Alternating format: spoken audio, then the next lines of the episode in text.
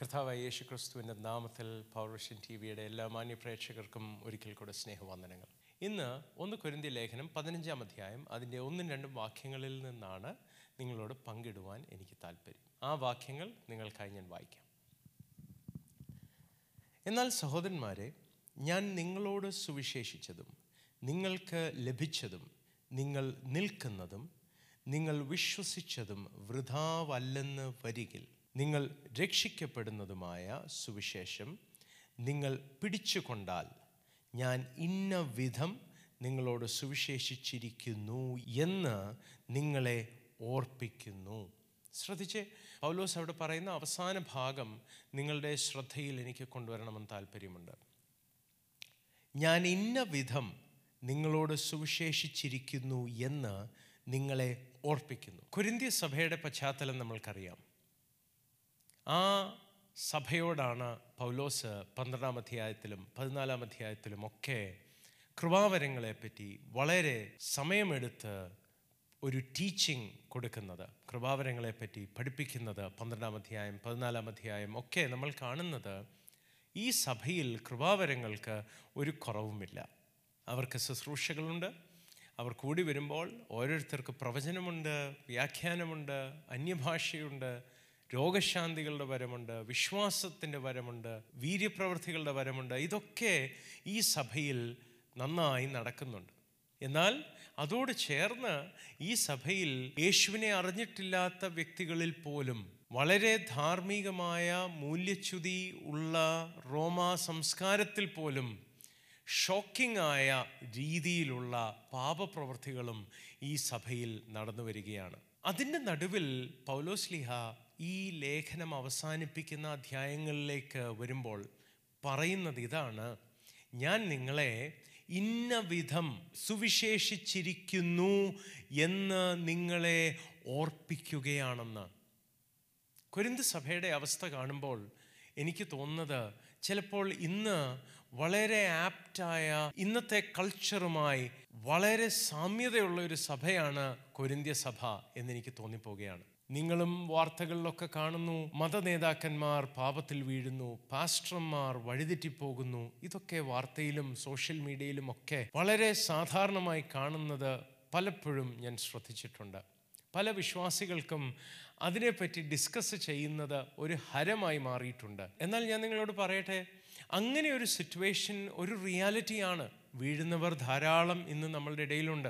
അത് ശുശ്രൂഷകരുടെ ഇടയിലാകാം, അല്ല വിശ്വാസികളുടെ ഇടയിലാകാം, ഒക്കെ സംഭവിക്കുന്നത് നമ്മൾ കാണുന്നുണ്ട്.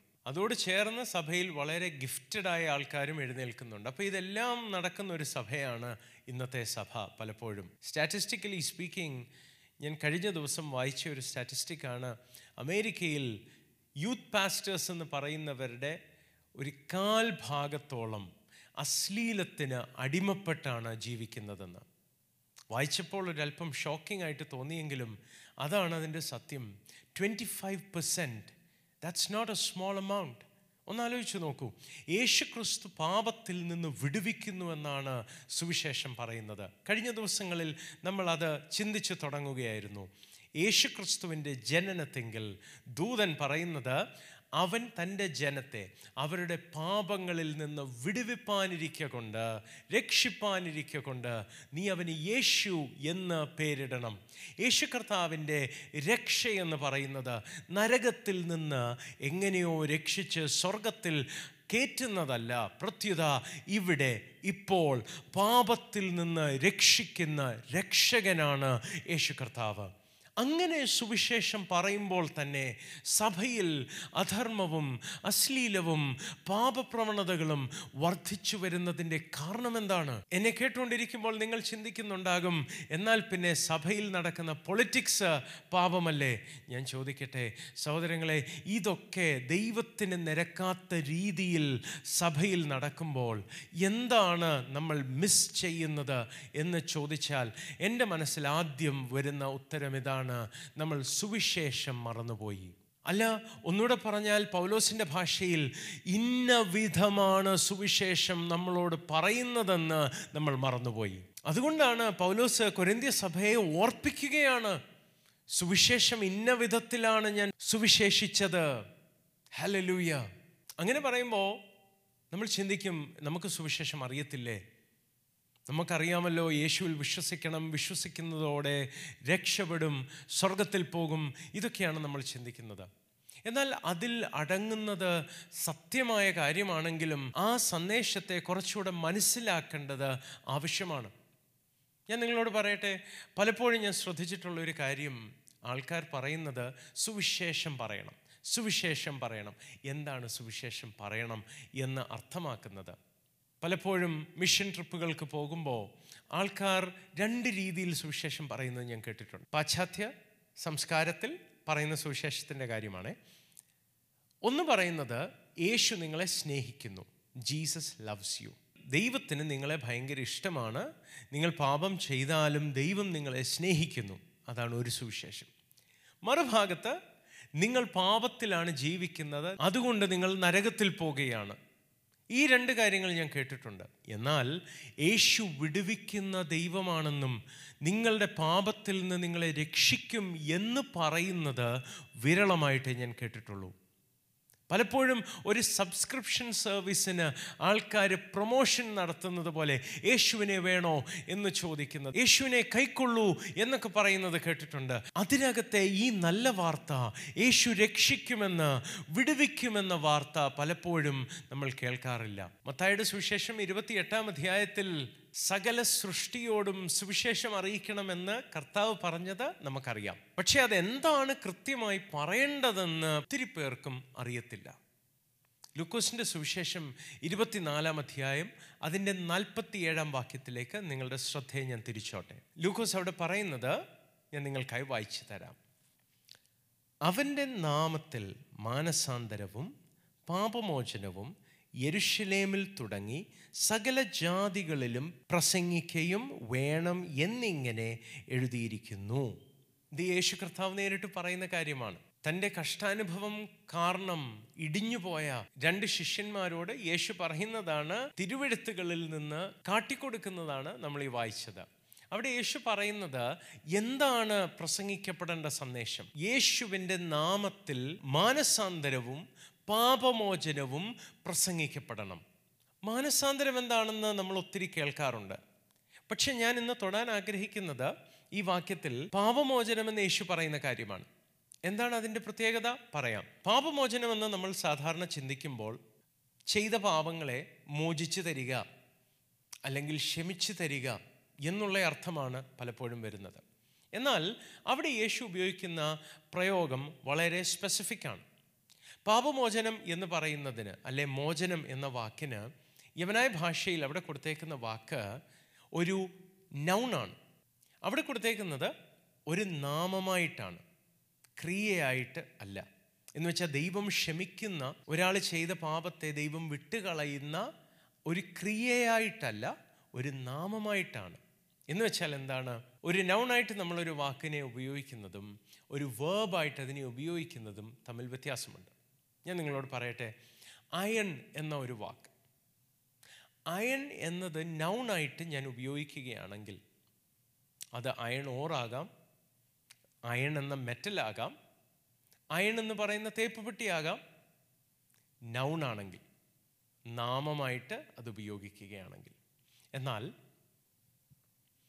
അയൺ മൈ ഷർട്ട് എന്ന് ഞാൻ പറയുകയാണെങ്കിൽ അത് നാമമല്ല, അത് ക്രിയയായിട്ടാണ് ആ വാക്ക് ഞാൻ ഉപയോഗിച്ചേക്കുന്നത്.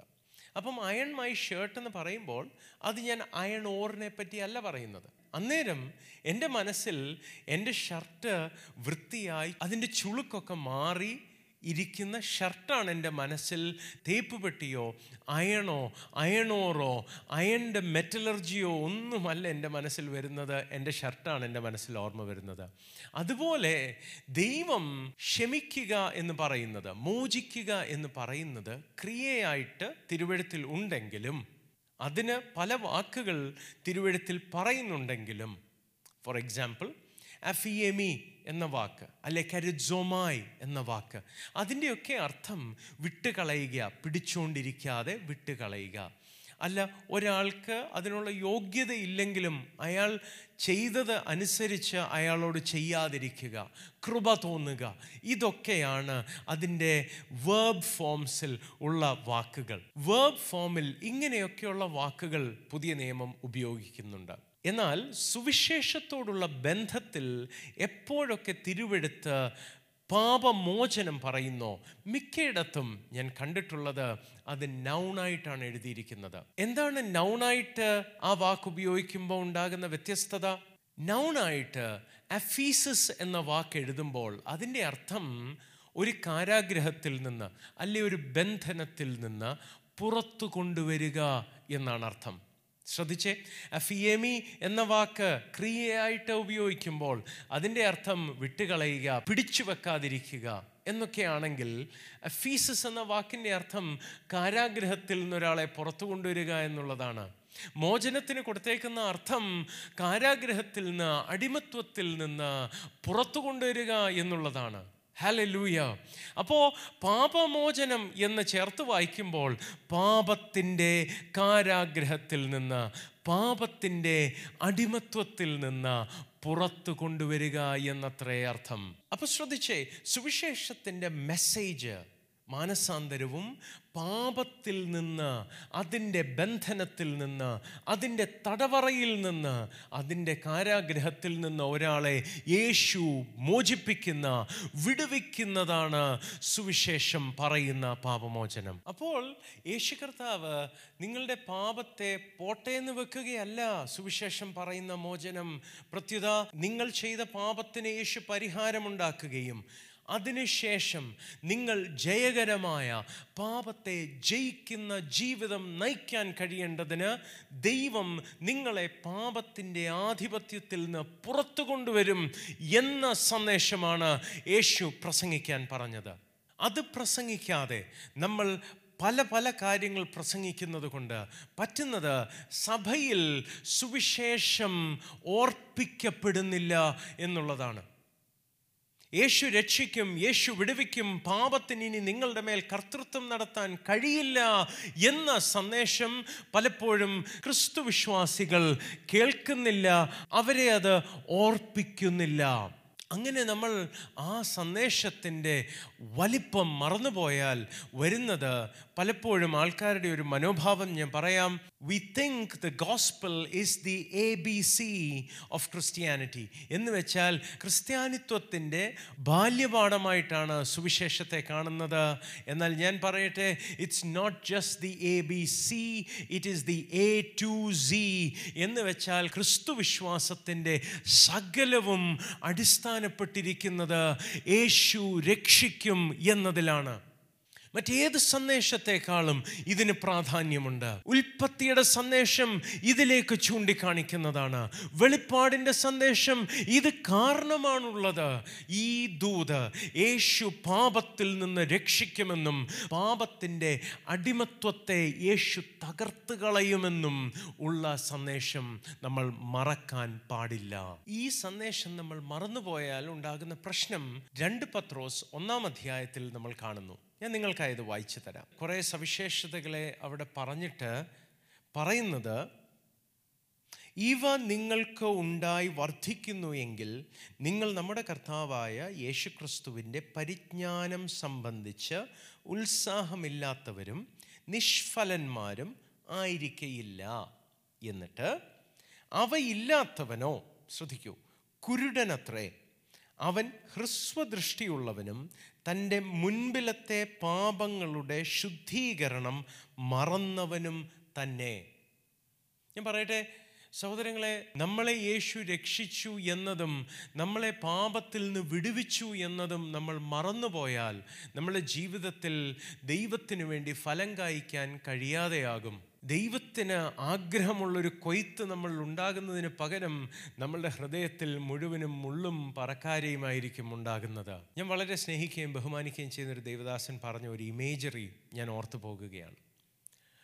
നമ്മൾ വളരെ നന്നായി വെള്ള ഡ്രസ്സ് അല്ലെങ്കിൽ വെള്ള സ്യൂട്ട് ഇട്ടുകൊണ്ട് വളരെ ഇമ്പോർട്ടൻ്റായ ഒരു കല്യാണത്തിനോ വല്ലതും പോകുന്ന വഴിക്ക് ചേർത്തെറിക്കും എന്ന് തോന്നുന്ന ഒരു സാഹചര്യമുണ്ടായാൽ, റോഡിൽ കിടക്കുന്ന അഴുക്ക് വെള്ളത്തിൽ കൂടെ ഒരു വണ്ടി പാഞ്ഞു പോകുമ്പോൾ ചേർത്തെറിക്കുന്നത് നമ്മൾ കണ്ടിട്ടുണ്ട്. അങ്ങനെ ഒരു അവസ്ഥ വരുമെന്ന് നമുക്ക് തോന്നിയാൽ തന്നെ നമ്മൾ മാറി നിൽക്കും. എന്താണ് നമ്മൾ ഇട്ടേക്കുന്ന വസ്ത്രത്തിൻ്റെ വെണ്മ നമുക്കറിയാം. നമ്മൾ ഇട്ടേക്കുന്ന വസ്ത്രം വെള്ളയാണെന്ന ബോധ്യം നമ്മൾക്കുണ്ട്. ഇത് അഴുക്കാക്കാൻ പാടില്ല എന്ന ബോധം നമുക്കുണ്ട്. എന്നാൽ തിരിച്ച് മണ്ണും ചേറുമൊക്കെ പെരണ്ട് ഉടുപ്പും അഴുക്കായി നമ്മൾ നടക്കുന്ന ഒരവസ്ഥയിലാണ് ഈ ചേറുള്ള വെള്ളത്തിനടുത്തൂടെ നടക്കുന്നതെങ്കിൽ നമ്മൾ അത്രയും കെയർ എടുക്കത്തില്ല. കാരണം നമുക്കറിയാം നമ്മൾ ഓൾറെഡി അഴുക്കായിരിക്കുകയാണ്, നമ്മളുടെ ശരീരം അഴുക്കായിരിക്കുകയാണ്, മൊത്തവും മണ്ണാണ്. സഹോദരങ്ങളെ, നമ്മൾ പലപ്പോഴും പാപത്തോടുള്ള നമ്മുടെ നിലവാരവും സമീപനവും മാറാത്തതിൻ്റെ കാരണം നമ്മളെ രക്ഷിച്ചപ്പോൾ യേശു നമ്മളെ രക്ഷിച്ച ആ രക്ഷയുടെ വലിപ്പം മനസ്സിലാകാത്തത് കൊണ്ടാണ്, നമ്മളെ വിശുദ്ധീകരിച്ചിരിക്കുന്ന വിശുദ്ധിയുടെ ബോധ്യം നമുക്കില്ലാത്തത് കൊണ്ടാണ്.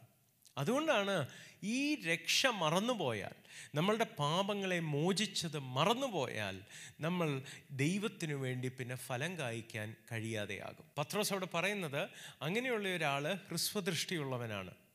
അത് മുമ്പിലേക്ക് മാത്രമല്ല, പുറകോട്ട് നോക്കുമ്പോഴും തന്നെ രക്ഷിച്ച കാലവും ദൈവം രക്ഷിച്ചപ്പോൾ തനിക്കുണ്ടായ മാറ്റവും മറന്ന് ജീവിക്കുമ്പോഴാണ് പലപ്പോഴും നമ്മളുടെ ജീവിതത്തിൽ വിശുദ്ധി നഷ്ടപ്പെട്ടു പോകുന്നത്.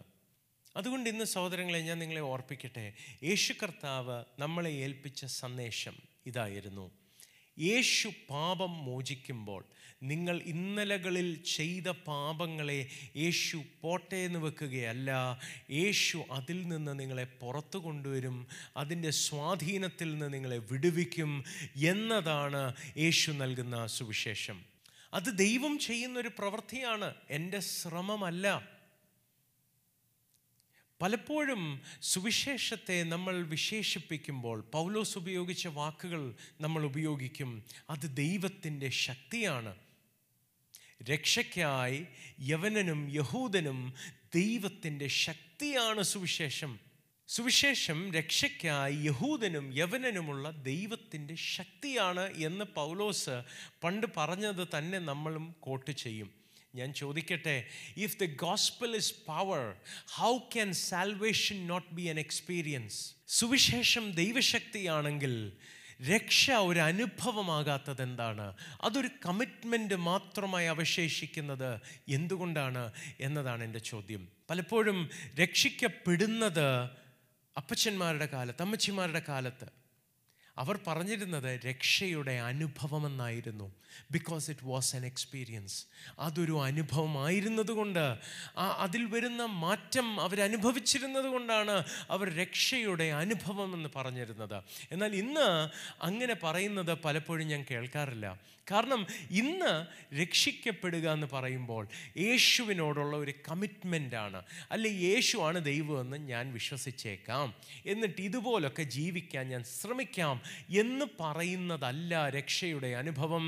സർവശക്തനായ ദൈവം ഇറങ്ങി വന്ന് എനിക്ക് കഴിയാത്തത് സാധിപ്പിക്കുന്ന, എൻ്റെ ജീവിതത്തിൽ എന്നെ അടിമയാക്കിയിരുന്ന, എന്നെ കാരാഗ്രഹത്തിൽ പൂട്ടിയിട്ടിരുന്ന പാപങ്ങളിൽ നിന്ന് എന്നെ പുറത്തെടുക്കുന്നതാണ് രക്ഷയുടെ അനുഭവം. അങ്ങനെ ഒരു അനുഭവം നിങ്ങൾക്കില്ലെങ്കിൽ, ഇന്നും നിങ്ങൾ പാപത്തിൻ്റെ കാരാഗ്രഹത്തിൽ പെട്ടുകിടക്കുകയാണെങ്കിൽ, നിങ്ങൾക്ക് മാറ്റം വരണമെന്നുണ്ട്, ജീവിതത്തിൽ ഉയരണമെന്നുണ്ട്, നന്നാവണമെന്നുണ്ട്, പക്ഷെ കഴിയുന്നില്ലെങ്കിൽ, എന്നെ കേൾക്കുന്ന പ്രിയ സഹോദര സഹോദരി, യേശുവിനെ നിങ്ങളെ വിടുവിക്കാൻ കഴിയും. യേശുവിന് ആ കാരാഗ്രഹത്തിൽ നിന്ന് നിങ്ങളെ പുറത്തു കൊണ്ടുവരുവാൻ കഴിയും. എന്നോട് ചേർന്ന് ഇന്ന് പ്രാർത്ഥിക്കാമോ? ഇന്നലകൾ വരെ നിങ്ങളുടെ പാപങ്ങൾ യേശു ക്ഷമിച്ചെങ്കിൽ അതിൽ നിർത്താനല്ല ദൈവത്തിന് താല്പര്യം. ദൈവത്തിന് ആ പാപത്തിൻ്റെ ബലത്തിൽ നിന്ന് നിങ്ങളെ വിടുവിക്കണമെന്നുണ്ട്. അതിനാണ് യേശു മരിച്ച് ഉയർത്തെഴുന്നേറ്റത്. ഒരു ക്രിയയായിട്ടല്ല, നാമമായിട്ടാണ് ഫൊർഗിവ്നെസ് പുതിയ നിയമത്തിൽ സുവിശേഷത്തോടുള്ള ബന്ധത്തിൽ മിക്കയിടത്തും ഉപയോഗിച്ചിരിക്കുന്നത്. മറക്കരുത്, ദൈവത്തിന് നിങ്ങളെ വിടുവിക്കണം, ദൈവത്തിന് നിങ്ങൾ ജയാളിയാകണം. നിങ്ങളുടെ രക്ഷ നിങ്ങളുടെ ഐഡിയ അല്ലായിരുന്നു. സ്വർഗത്തിൽ പോകുക എന്നുള്ളത് ഞാൻ ചിന്തിച്ചുണ്ടാക്കിയൊരു കാര്യമല്ല, എൻ്റെ ഐഡിയ അല്ല, നമ്മളുടെ ഐഡിയ അല്ല. നമ്മളുടെ രക്ഷയിൽ നമ്മളെക്കാൾ ഇഷ്ടപ്പെടുന്ന ഒരു നല്ല കർത്താവ് നമുക്കുണ്ട്. അവൻ നമുക്ക് വേണ്ടി ജീവൻ തന്നതാണ്. നമ്മൾ പാപം ക്ഷമിക്കപ്പെടാൻ മാത്രമല്ല, പാപത്തിൽ നിന്ന് വിടുവിക്കപ്പെടാൻ വേണ്ടിയാണ് ദൈവം ആഗ്രഹിക്കുന്നത്. അതുകൊണ്ട് ഒരു നിമിഷം കണ്ണുകൾ അടയ്ക്കാമോ? നമ്മൾ ചേർന്ന് പ്രാർത്ഥിക്കാനായി പോകുകയാണ്. എന്നോട് ചേർന്നൊന്ന് പ്രാർത്ഥിച്ചേ. നിങ്ങളുടെ ജീവിതത്തിൽ സ്ഥിരമായി പാപത്തിൽ വീണ് യേശുവെ ഇനി ഞാൻ ചെയ്യില്ല, എന്നോട് ക്ഷമിക്കണേ എന്ന് വീണ്ടും വീണ്ടും പറയുന്ന ഒരു വിശ്വ സർക്കിളിൽ നിങ്ങൾ വീണ്ടും വീണ്ടും അകപ്പെടുന്ന ഒരാളാണോ? നിങ്ങൾ യേശുവിൻ്റെ നാമത്തിൽ ക്ഷമ ചോദിക്കുമ്പോൾ ദൈവം ക്ഷമിക്കും. പക്ഷെ അവിടെ നിർത്താനല്ല ദൈവം ആഗ്രഹിക്കുന്നത്. നിങ്ങൾ അങ്ങനെ ഇനി ഒരിക്കലും നാണക്കേടോടെ ദൈവത്തിൻ്റെ മുമ്പാകെ തലകുനിഞ്ഞ് നിർത്താൻ ദൈവം ആഗ്രഹിക്കുന്നില്ല. ദൈവത്തിന് നിങ്ങളെ ജയാളിയാക്കണം, ദൈവത്തിന് നിങ്ങളെ വിടുവിക്കണമെന്ന് ആഗ്രഹമുണ്ട്. ഇന്നൊന്ന് വിശ്വസിക്കാമോ? യേശു എന്നെ വിടുവിക്കുമെന്ന്, യേശു ഈ കാരാഗ്രഹത്തിൽ നിന്ന് എന്നെ പുറത്തു കൊണ്ടുവരുമെന്നൊന്ന് വിശ്വസിക്കാമോ? നിങ്ങളെ അടച്ചിട്ടേക്കുന്നത് ഏത് പാപത്തിൻ്റെ കാരാഗ്രഹമാണെന്ന് എനിക്കറിയില്ല. നമുക്ക് ഓരോരുത്തർക്കും ഓരോ പ്രവണതകളുണ്ടാകും, ഓരോ വീക്ക്നെസ് ഉണ്ടാകും. എല്ലാവരും ഒരേ പാപമല്ല ചെയ്യുന്നത്. ഓരോരുത്തർക്കും ഓരോ രീതിയിലായിരിക്കും അവർക്ക് ജയിക്കാനൊക്കാത്ത പാപങ്ങളുള്ളത്. എന്നാൽ യേശുവിന് അതേതായാലും നിങ്ങളെ വിടുവിക്കാൻ കഴിയും. യേശുവിലൊന്ന് വിശ്വസിക്കാമോ? എന്നോട് കൂടെ പ്രാർത്ഥിക്കാമോ? പ്രിയ കർത്താവേ, ഞങ്ങൾ ഒരുമിച്ച് തിരുമുഖത്തേക്ക് ഒരിക്കൽ കൂടെ നോക്കുന്നു. ഞങ്ങൾ ചെയ്യുന്ന പാപങ്ങൾ ഞങ്ങൾ ഏറ്റുപറയുമ്പോൾ പോട്ടെന്ന് വെക്കാൻ മാത്രമല്ലല്ലോ അങ്ങ് ഞങ്ങളെ രക്ഷിച്ചത്. ആ പാപങ്ങൾക്ക് ഞങ്ങളെ തൊടാൻ കഴിയാതെ ഞങ്ങളെ ജയാളികളാക്കുവാനാണല്ലോ അങ്ങ് ഞങ്ങൾക്ക് വേണ്ടി മരിച്ചുയർത്തത്. അത് വിശ്വസിക്കാൻ ഞങ്ങൾക്ക് കൃപ തരണയപ്പ. ഞങ്ങളുടെ പ്രവൃത്തികളിലും ഞങ്ങളുടെ പരിശ്രമത്തിലും ആശ്രയിച്ചിരുന്നതിൽ നിന്ന് മാറി പൗലോസ് പറയുന്നത് പോലെ, not having my righteousness to be found in him, not having my own righteousness, എൻ്റേതായ നീതിയില്ലാതെ യേശുവിനെ അറിയുവാനും യേശുവിൻ്റെ പുനരുത്ഥാനത്തിൻ്റെ ആ ശക്തി അറിയുവാനും ഞങ്ങൾക്ക് കൃപ ചെയ്യണേ അപ്പ.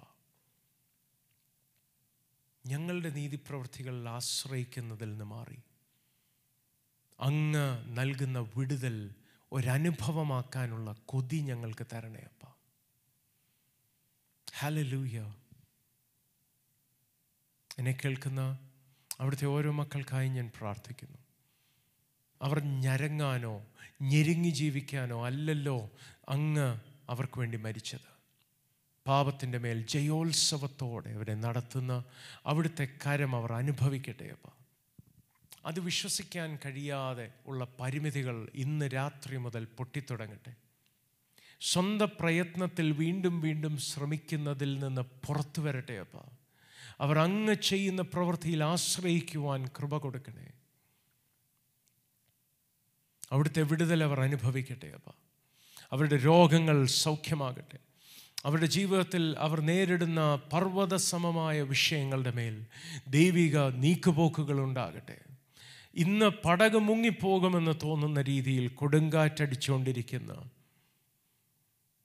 അത് സാമ്പത്തികമാകാം, അത് ആരോഗ്യത്തിൻ്റെ വിഷയമാകാം, എന്തൊക്കെയാണെങ്കിലും അതിൻ്റെ മേൽ ശാന്തതയുണ്ടാകട്ടെ അപ്പോൾ. മുന്നോട്ടുള്ള പുരോഗമനത്തെ തടഞ്ഞു നിർത്തുന്നത് പോലെ, അതവരുടെ കരിയറിനോടുള്ള ബന്ധത്തിൽ, അവരുടെ പഠനത്തോടുള്ള ബന്ധത്തിൽ,